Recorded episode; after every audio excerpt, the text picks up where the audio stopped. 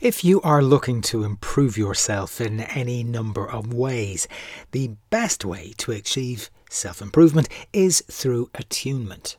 In this episode, we'll be talking about how you can do this.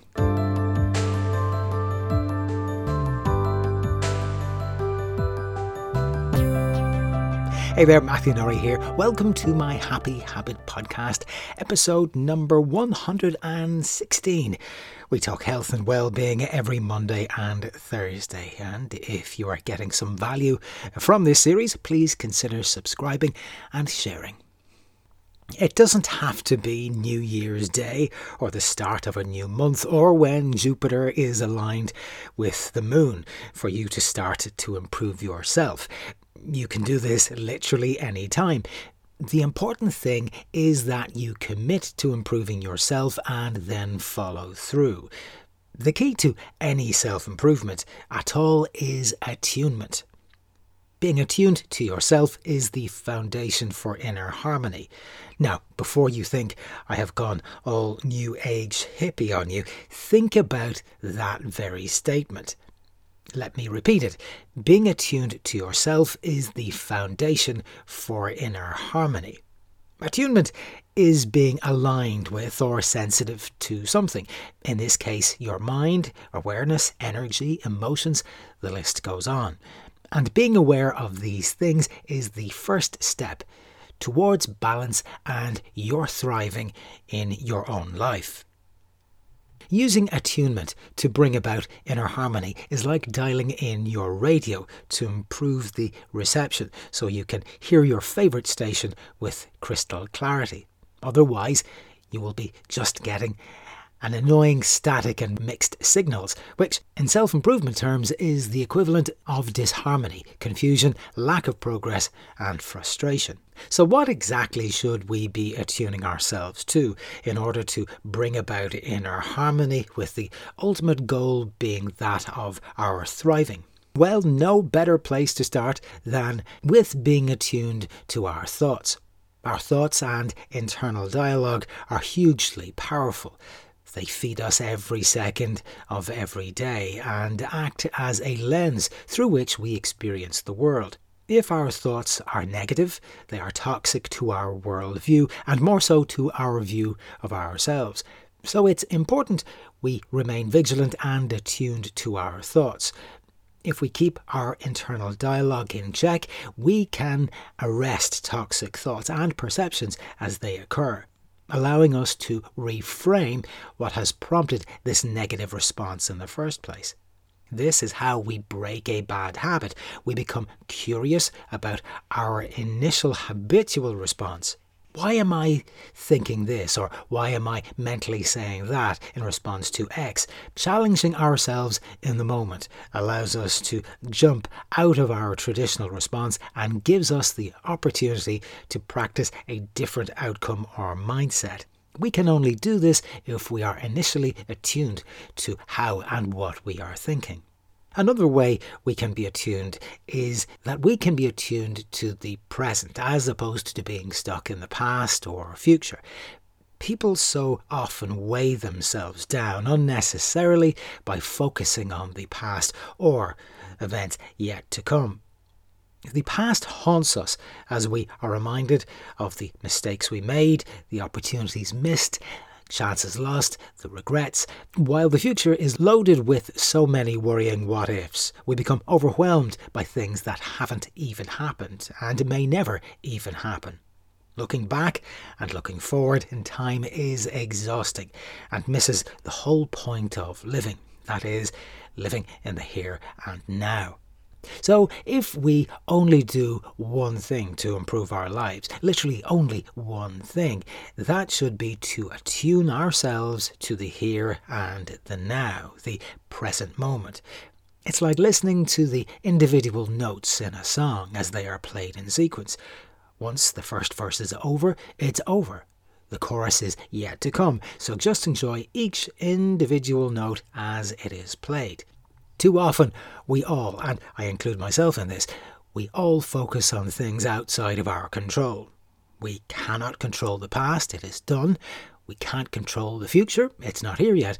We can control the now, but only if we remain attuned to it. Be attuned to your environment. Now, I don't mean adopting recycling and sustainability, although those things are great. I mean your immediate environment, who you are interacting with, both personally and professionally, and whether these interactions are conducive to your inner harmony.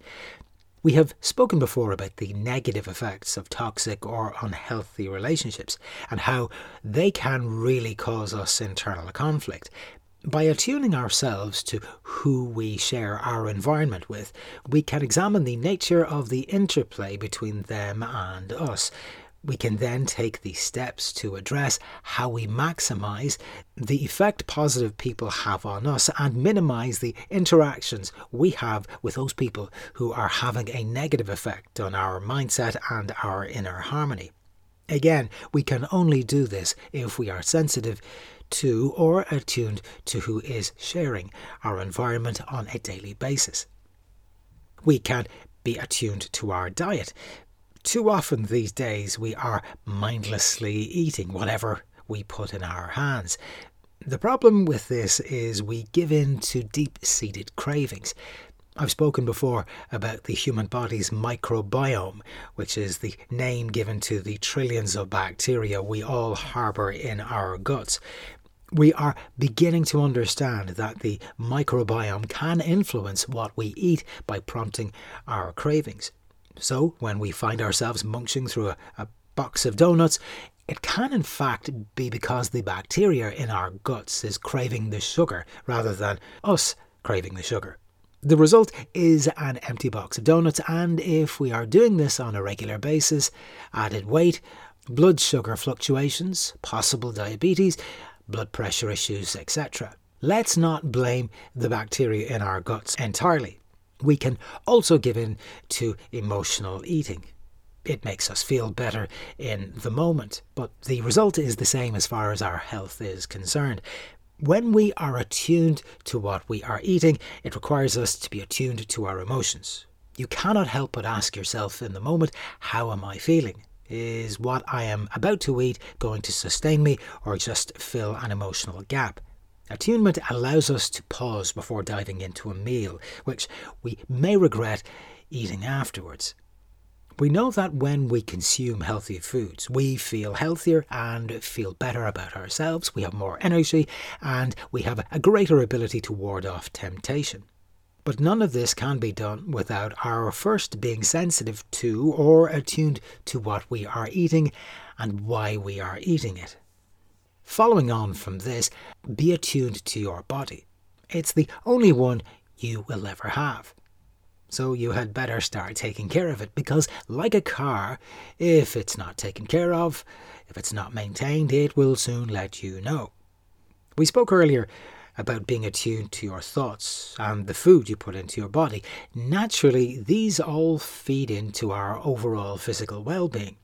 When we are attuned to our bodies, we can maximize our personal fitness and minimize the likelihood of physical illness or injury.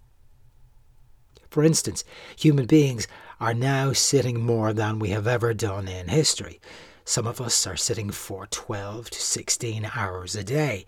We are sitting in the car or on the bus on the way to work. We are sitting for eight hours at our desks. In the evenings, we are sitting on our sofas that is an awful lot of sitting. The thing is, our bodies were simply not designed to sit down. All of this sitting is having the obvious effect in our waistlines, but it also negatively impacts our posture, our spines, and the efficiency of our internal organs. So we need to be attuned to what we are doing with our bodies. Are we physically moving around enough? And I don't mean doing Pilates classes or Zumba or doing a marathon. I'm talking about basic body movement. Are we physically moving enough at all?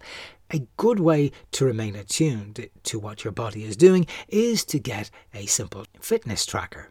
It will simply track, at the very least, your steps and keep you honest about constantly moving throughout the day.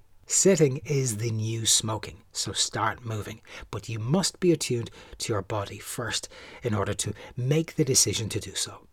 Thank you for listening to this edition of the Happy Habit Podcast. Until next time, stay happy.